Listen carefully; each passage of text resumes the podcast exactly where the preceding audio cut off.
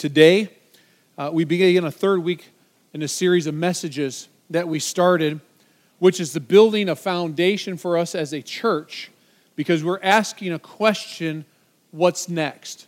Centerpoint will turn 15 years old this fall.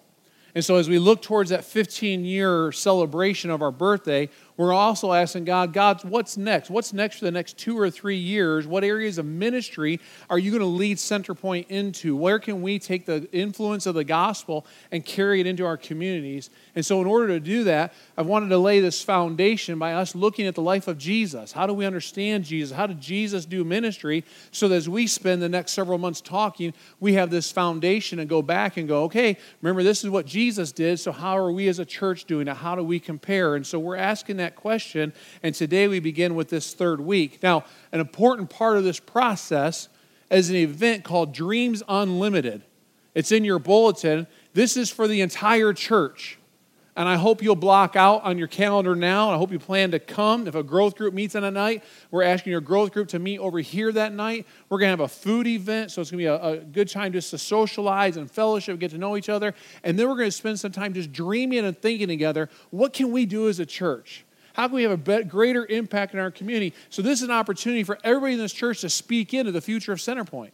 And so, what a great opportunity for you. I want to ask you to participate in that. You need to sign up because we're going to make sure your kids are cared for. We'll make sure we have enough food prepared. And so, please sign up online and register your family for that event. Totally a free event. It's going to be fun as we dream and look forward together. For us to do this, as we look at Jesus, we want to know his passions, we want to know Jesus' purposes.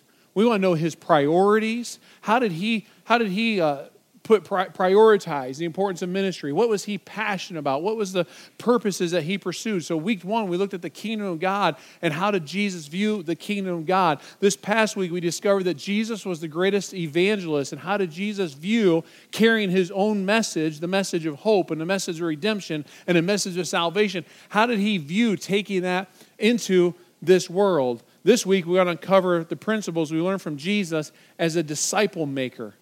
What does it mean to be a disciple maker? What does that look like? In Matthew 28, Jesus gave his disciples the purpose, he gave them the mission, and that then is carried on to us to this day. That when you put your faith in Jesus Christ and you say, Jesus is my Savior, and you receive the free gift of salvation, then you accept this mission as your mission. Look what Jesus said in Matthew 28 says that Jesus came to them, the them as the disciples, and said, All authority in heaven and earth has been given to me.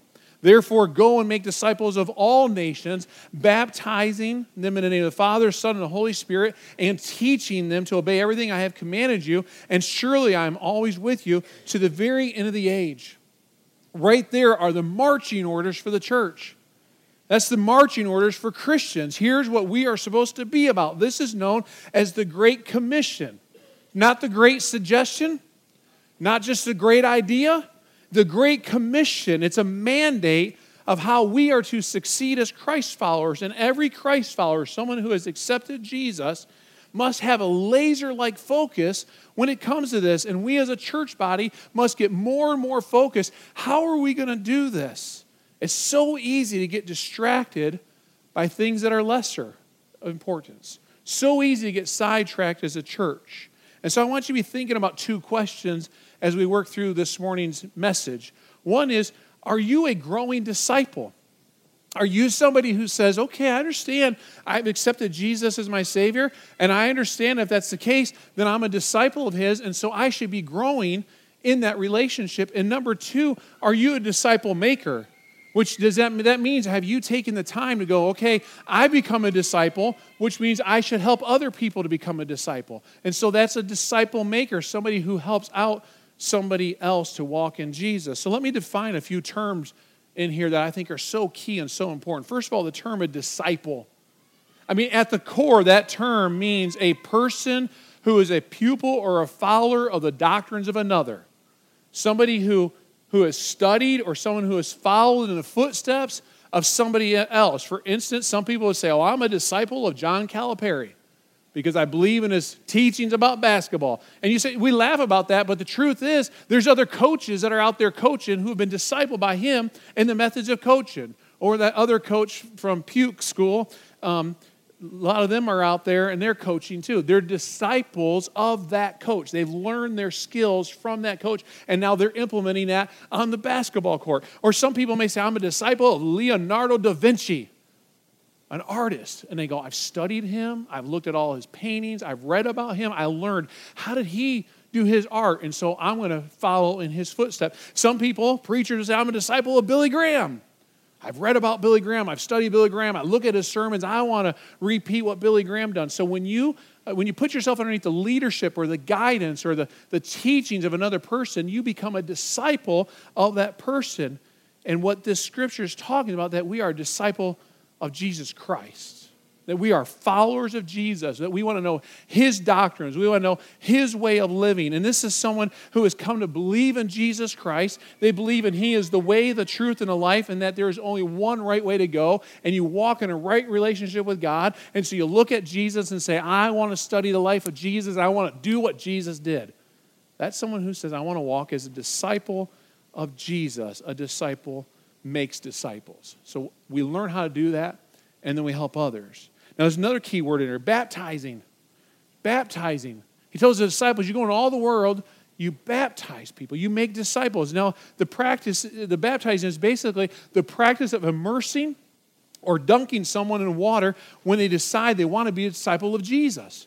And so that's hence why we have a baptistry here. That if you say, I want to be a disciple of Jesus, I want to follow Jesus, we baptize you as they modeled in the New Testament church. This is when a believer makes that public declaration that I want to live a new life in Christ. And then we see what the scriptures taught, and we say, Well, I want to follow in those footsteps. As we are plunged beneath the water in the name of Jesus Christ, in the name of the Father, Son, and the Holy Spirit, then we identify with the death, the burial, and resurrection of Jesus and say, I'm dying to my old self, and I want to rise anew as I walk in Christ, as Paul taught in Romans chapter 6. And there's a third key word there called teaching. This is a disciple's lifelong commitment of learning to live out the teachings of Jesus. That it's not just a, a decision I make one day and then I let it all go. It's something I strive to continue to do. I, I sit underneath the teaching of Jesus. I try to continually learn, which means I never get to the point to say, I've arrived, I've got it all figured out. That we realize I'm in a place of continually being taught, continually being guided, continually being uh, directed on how to do that. And then when I learn how to do that, I'm also in the role of teaching others that I help others then grow in Christ as well. So once we become a disciple, we commit to being learners and we commit to helping other people be learners. Now, there's one other phrase I want to address. It's not in your outline. So maybe just make a little note on the side because it kind of came after the outline was printed. I, I want to talk about the difference between making disciples and the word discipleship. How many people in here have heard the word discipleship? Raise your hand.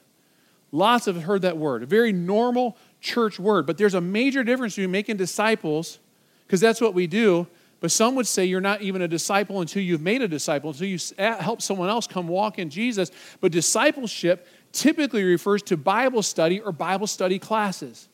Now, I want to decipher between this just for terminology because it helps us understand as a church when we're discussing things and we're sharing about what's the difference between a disciple or making disciples and discipleship. See, the word was first used extensively in, the 1850s.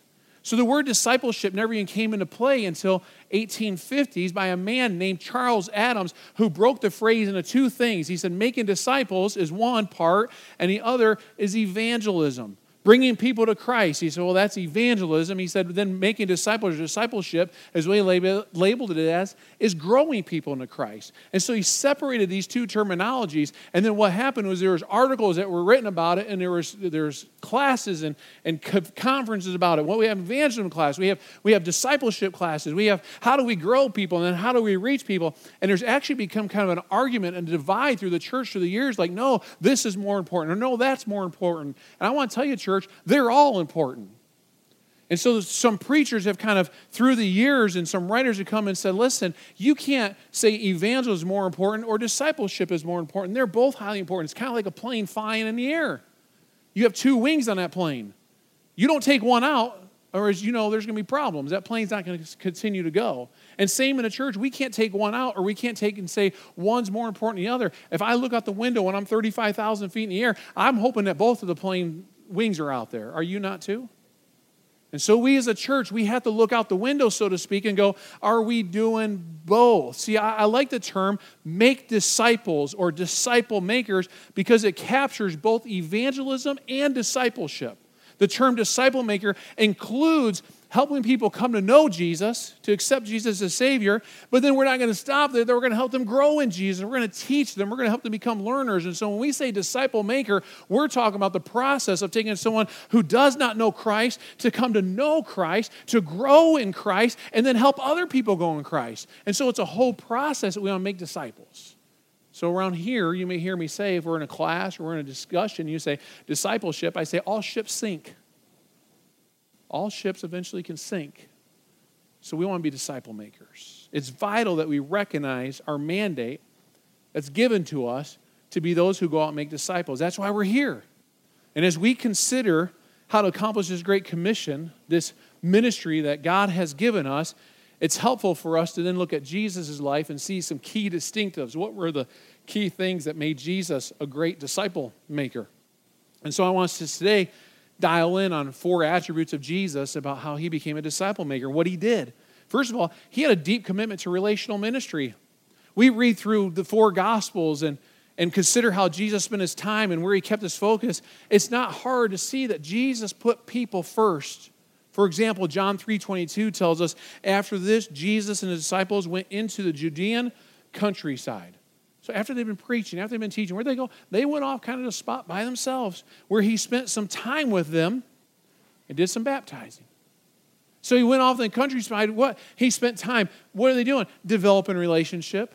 They spent time hanging out. They spent time talking. They spent time sharing life together, talking about the day that they went through and things they experienced. And then later on in John 15, verse 15, we see how Jesus' relationship with his disciples has been deepening over time because he says, I no longer call you servants because a servant does not know his master's business. Instead, I have called you friends, for everything I learned from my Father I have made known to you. Let me ask you a question. Would you dare call somebody a friend if you're not in a relationship with them? We wouldn't do that, would we? We call people friends, those who are relationship with. And sometimes you spend some time with people and you say, well, they're kind of an acquaintance or they're a work associate, but they got to cross a certain line before you say, hey, that person is my friend. That's, that person is someone who I care about that much. And how does that happen? It happens as we spend time together, as we share joys about life together, as maybe we cry about struggles going through life, as we talk about stresses, we just share what's going on in, in life, or as we talk about sports and, and all the various things that goes on with that, we start to develop a friendship. And that's what happened with Jesus. He spent time with his disciples, and he said, You're not my servant, you're my friend. We're in relationship together. See, Jesus spent time with people. He spent time with his disciples but he also spent time with large crowds. He spent time with sinners and prostitutes and tax collectors. He spent time with Pharisees and the sick and, and all kinds of other people. His disciple making ministry occurred throughout his daily life, not just in the synagogue on Saturdays. He, he didn't lock himself up in some lofty tower or, or get himself so busy that he couldn't, uh, in his carpentry shop, that he couldn't go out and spend time with people. And so, as we pursue our mission of making disciples, we need to make time for people. Now, that challenges our American culture. Because we're used to what? Working 60, 70, 80 hours a week?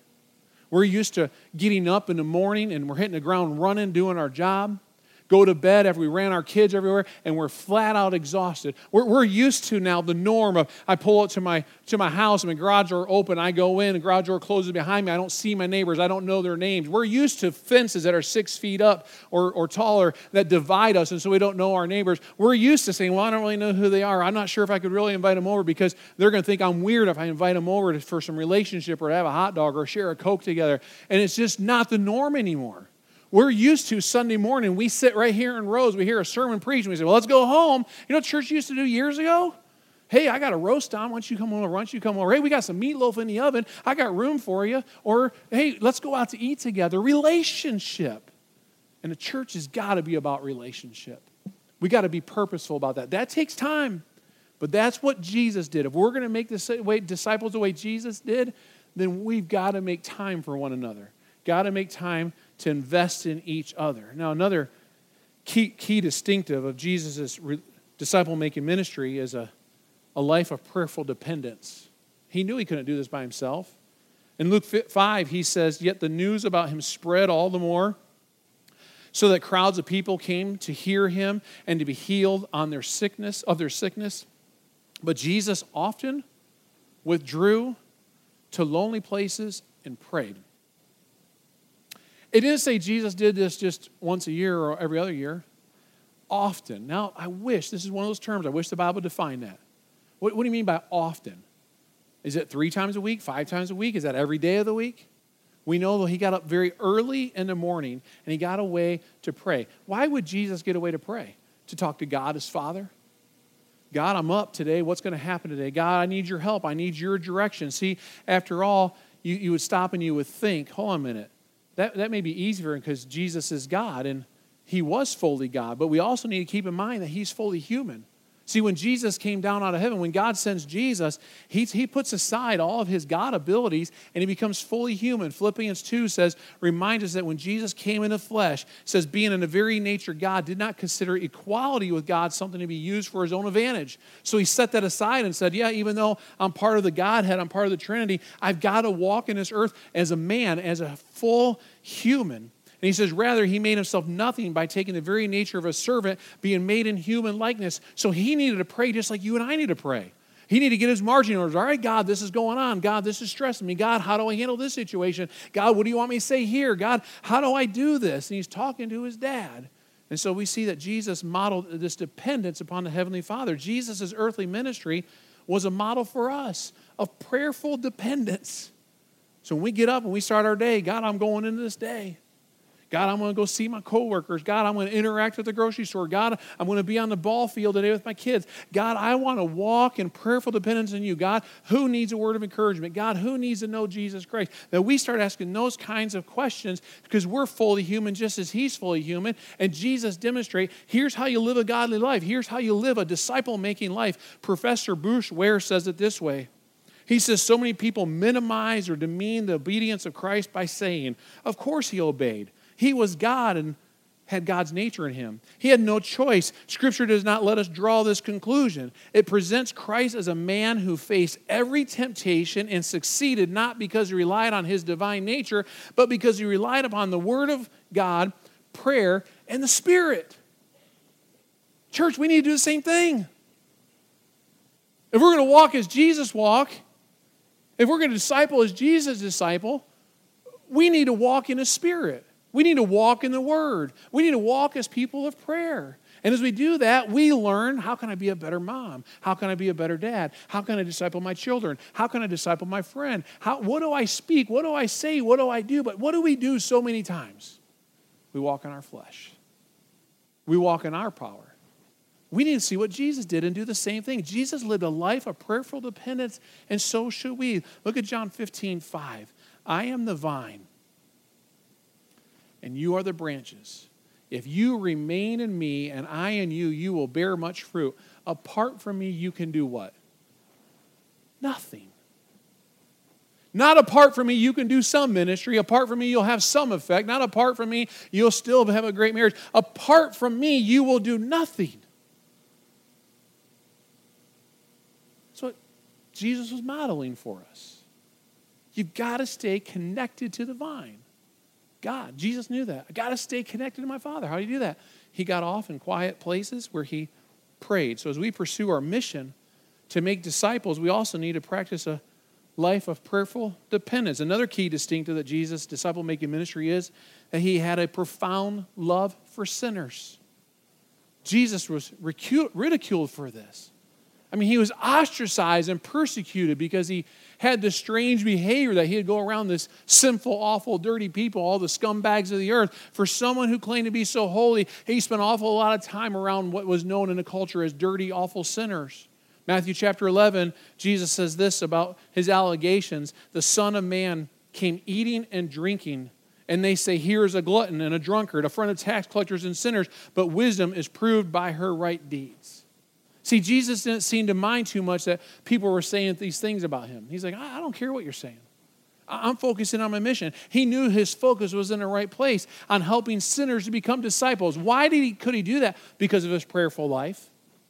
Because he is connected to the Father, because he's connected to the vine. And so he knows, okay, I'm praying, God, where do you want me to go? You go to that tax collector's house. God, what do you want me to, where do you want me to go? You go see that prostitute. God, where do you want me to go? You t- go talk to that woman at the well. God, what do you want me to do? You go heal that blind person. God, what do you want me to do? You go touch the leper. When everyone else is saying, you don't do that. He's like, I'm listening to my Father.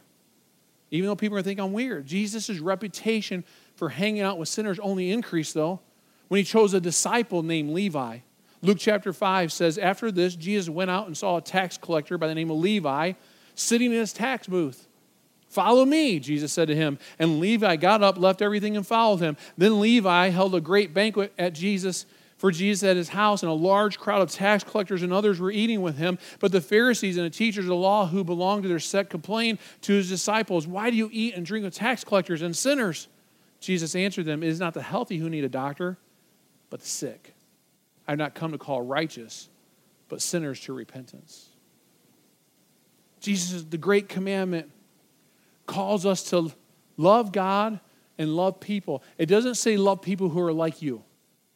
It doesn't say love people who, are, who have life all together. It says love people. Jesus' love for people, it was what fueled his passion to make sinners into disciples. Levi's name even changes later, becomes Matthew.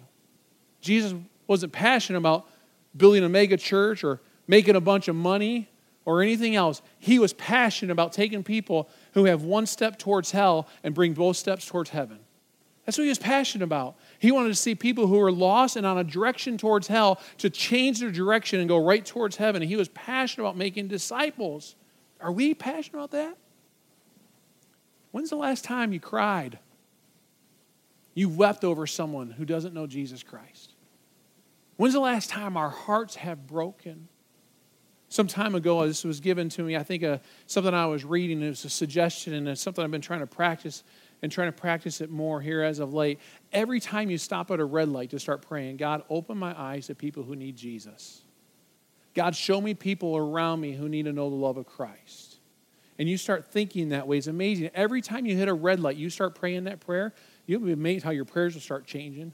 You'll be amazed how your relationships start changing. You'll be amazed how you start thinking about di- people differently. Every time you hit a red light, Lord, help me to love people the way you love people. Help me to see people the way you see people. Lord, help my eyes to be your eyes. Every time you hit a red light, you know how many times you stop at a red light in a day? A bunch. And you can start making that a prayer. Every time you stop at a red light, Lord, I want to pray. I'm just going to start praying that I start having your kind of love. Another key distinctive of Jesus' disciple making ministry is he had a comprehensive disciple making approach. He didn't just kind of throw things up in the air and say, oh, let's just allow it to happen. He had a plan. One way it could be summarized is to win, to build, equip, and to multiply. Jesus didn't spend all of his time on evangelistic crusades, although he had some. He spent time feeding the hungry and helping the hurting. He took time to go in the synagogue on Saturdays and to teach the Bible. He invested time sitting with a smaller group of 12 men and doing deeper leadership training and teaching them some deeper meanings of the truth. He did all of these. And so, as we pursue our mission to make disciples, we need to follow a comprehensive approach and look at the life of Jesus. Dann Spader wrote a book called Four Chair Discipling. I've been sharing it with several people over the last, say, two to three years as we've been studying this and trying to get this idea and start thinking about how do we do this in our church. In this book, he lays out how Jesus made disciples. Many of this church have read that and start, it's starting to shape the conversation that we're having around here, going, ah, we see how Jesus did it. How can we get better about that?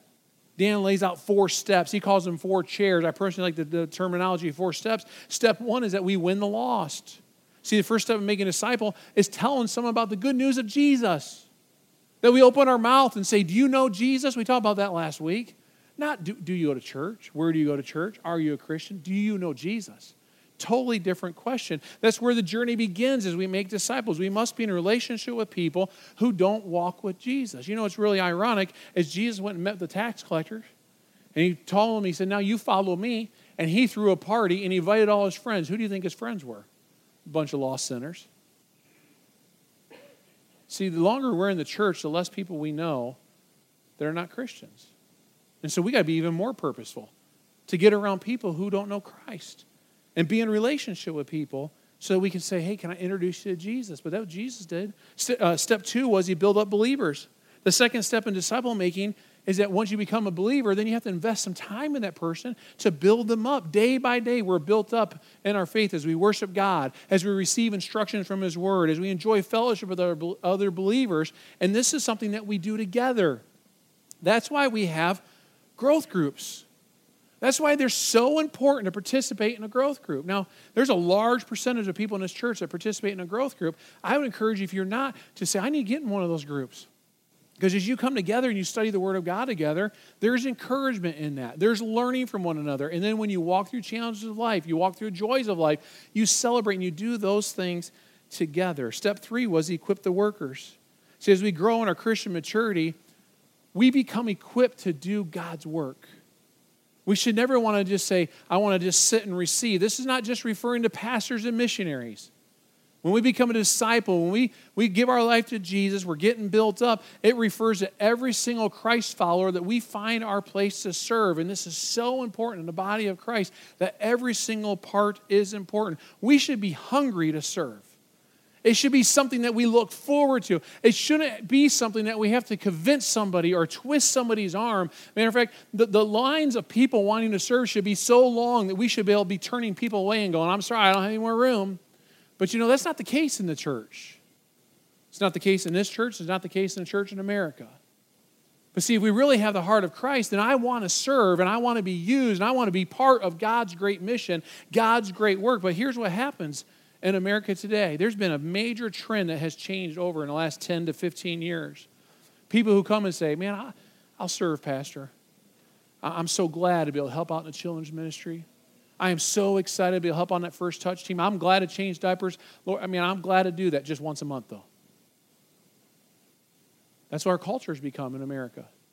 Well, why can't you do more than once a month? Oh, Pastor, we're so busy.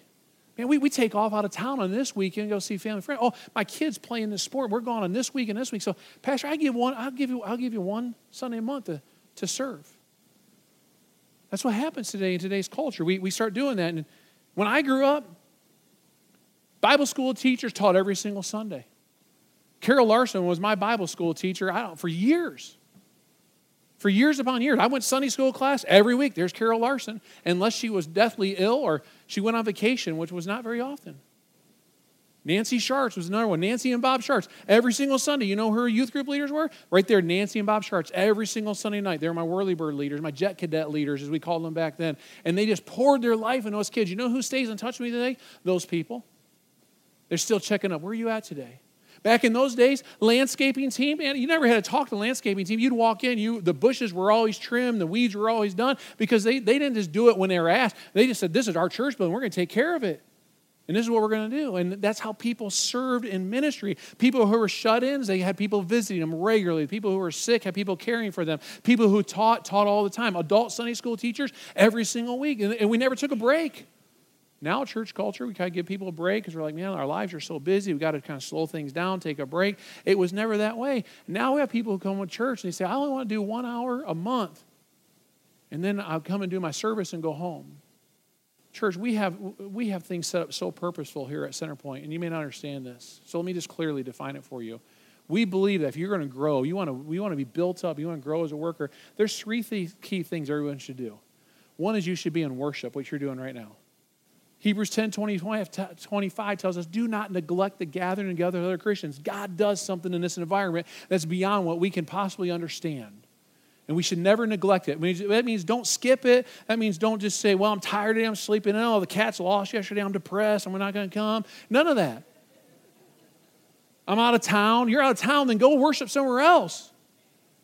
And may I suggest, moms and dads, if you're traveling, I know, man, my kids have gone through it and you're in the sports world and they're going, going, going. Make it high priority and say to coach, listen, I'm sorry, but when we're out of town we, can, we will find a place to worship. It might be Saturday night, it would be Sunday morning, but you model that for your kids that that's such a high priority that, you know what, we're going to be in church and we're going to worship with other believers. So you worship. Secondly, you serve. You find a place to serve. And I would challenge you to blow up the idea of serving once a month. If you're on a once a month schedule right now, we're thankful you're doing once a month, but why not go to your ministry leader and say, man, put me on two or three times a month? They could probably plug you in. They could actually use the help. You plug in two or three times a week eh, or two or three times a month. And then when you serve, don't go back here and serve somewhere and then go home. Serve and worship. Do both. Again, when I grew up, man, you were in Bible school class, you were in church. We, well, I'll give an hour to you, God.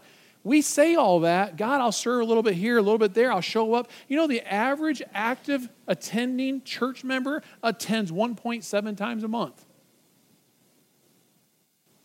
That's a little staggering. You stop and think about it. 1.7 times a month is the average that the statistics are saying nowadays. Folks, Jesus Christ died on a cross for you.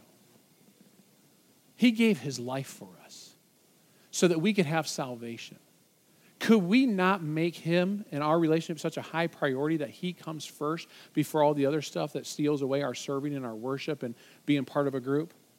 Three things serve, worship, and a group. You start doing those three things, you'll be amazed how you'll grow as a disciple of Christ, how you'll be built up. And then you move on to step four, which is a multiplying disciple maker. You'll be so on fire for the Lord. You'll be putting your arms around other people. You'll joyfully embrace the life of Christ. You'll become so powerful that, that you're going to be synergistic in ministry. You'll be helping other people. You'll be encouraging other people in their ministry, and you'll just be pouring in so much. And we have some people like that in this church that are so faithfully serving. They're just like, the, what do you need? What do you need? I'm plugging in, I'm helping, I'm serving. And folks, I would encourage you to make sure you're growing. For some in this room, you say, man, I'm that once a month person. Then start going twice a month. You're going twice a month, start going three times a month. Say, man, I am going to start serving on a regular basis where I am sacrificing my time, my talents, my treasure. Why? Because he sacrificed on the cross for you and me. That's what a disciple does. See, we see these things illustrated as Jesus discipled Matthew, Levi the tax collector. Go back to Luke chapter 5. It says, After this, Jesus went out and saw a tax collector by the name of Levi sitting in booth. He said, Follow me. Follow me. Come with me. Levi gets up, left everything, left his lucrative tax business, walked away from it. Levi then becomes Matthew. He's built up as a believer as he travels with Jesus and as he studies underneath Jesus. Matthew learns so much from Jesus that eventually he becomes one of the core 12. I mean, you stop and think about it. A tax collector was known as a cheat and a liar and a stealer and would take people's money. And Jesus says, You, you're not the smartest person out there.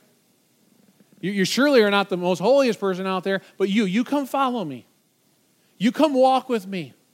And Jesus takes him and mentors him, puts him underneath his wing. And eventually, when Jesus calls his disciples, he says, Matthew, you, you're going to be one of my disciples. But it gets better than that.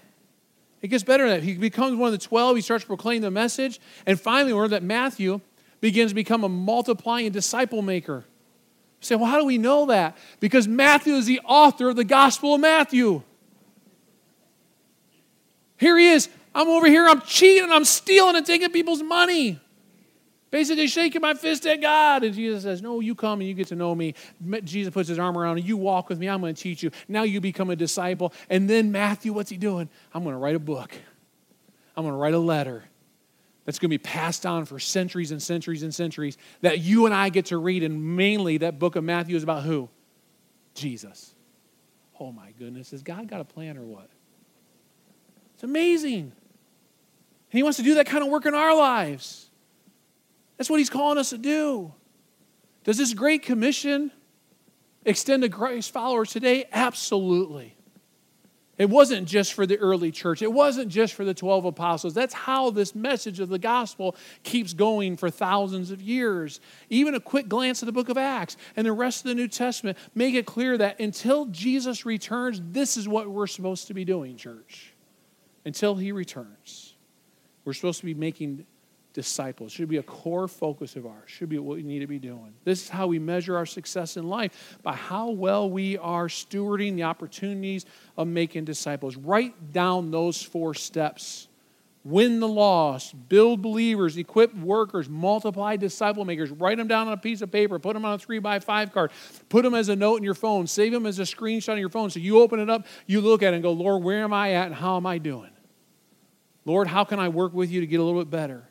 Put them somewhere where you could see them. And you start praying questions like, Lord, what could I be doing to make better disciples? How can I build up believers? Lord, how can I be a better worker and how can I help equip workers? Lord, am I part of multiplying disciples? You start praying those questions. We start praying those as a church.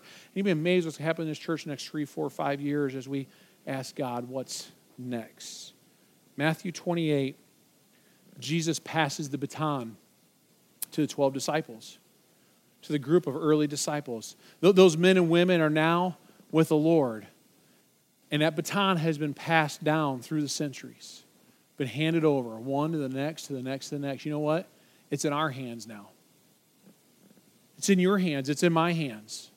It's our opportunity, it's, it's our responsibility in this generation to make a gospel impact by discipling people, by making disciples. Church, we need to run that race hard. We can't play games. Church has played game for too long. We can't take this lightly. We got to do our part. And, and I pray that when, we, when our time passes on, I pray that these words will be spoken of us. Matthew 25 says, His master replied, Well done, good and faithful servant. You have been faithful a few things. I'll put you in charge of many. He's come and share your master's happiness. I pray, Lord, will look down over the body of Center Point and say, Well done, church. Well done. This is what brings God glory. It's what brings God's pleasure. It's when His children are making disciples. You say, What's my purpose of life? Why do I exist? Why am I here? It's right here. God's given it to us. We know Christ, come to know Him. We help other people come to know Christ. We live for that, to make disciples who will make disciples.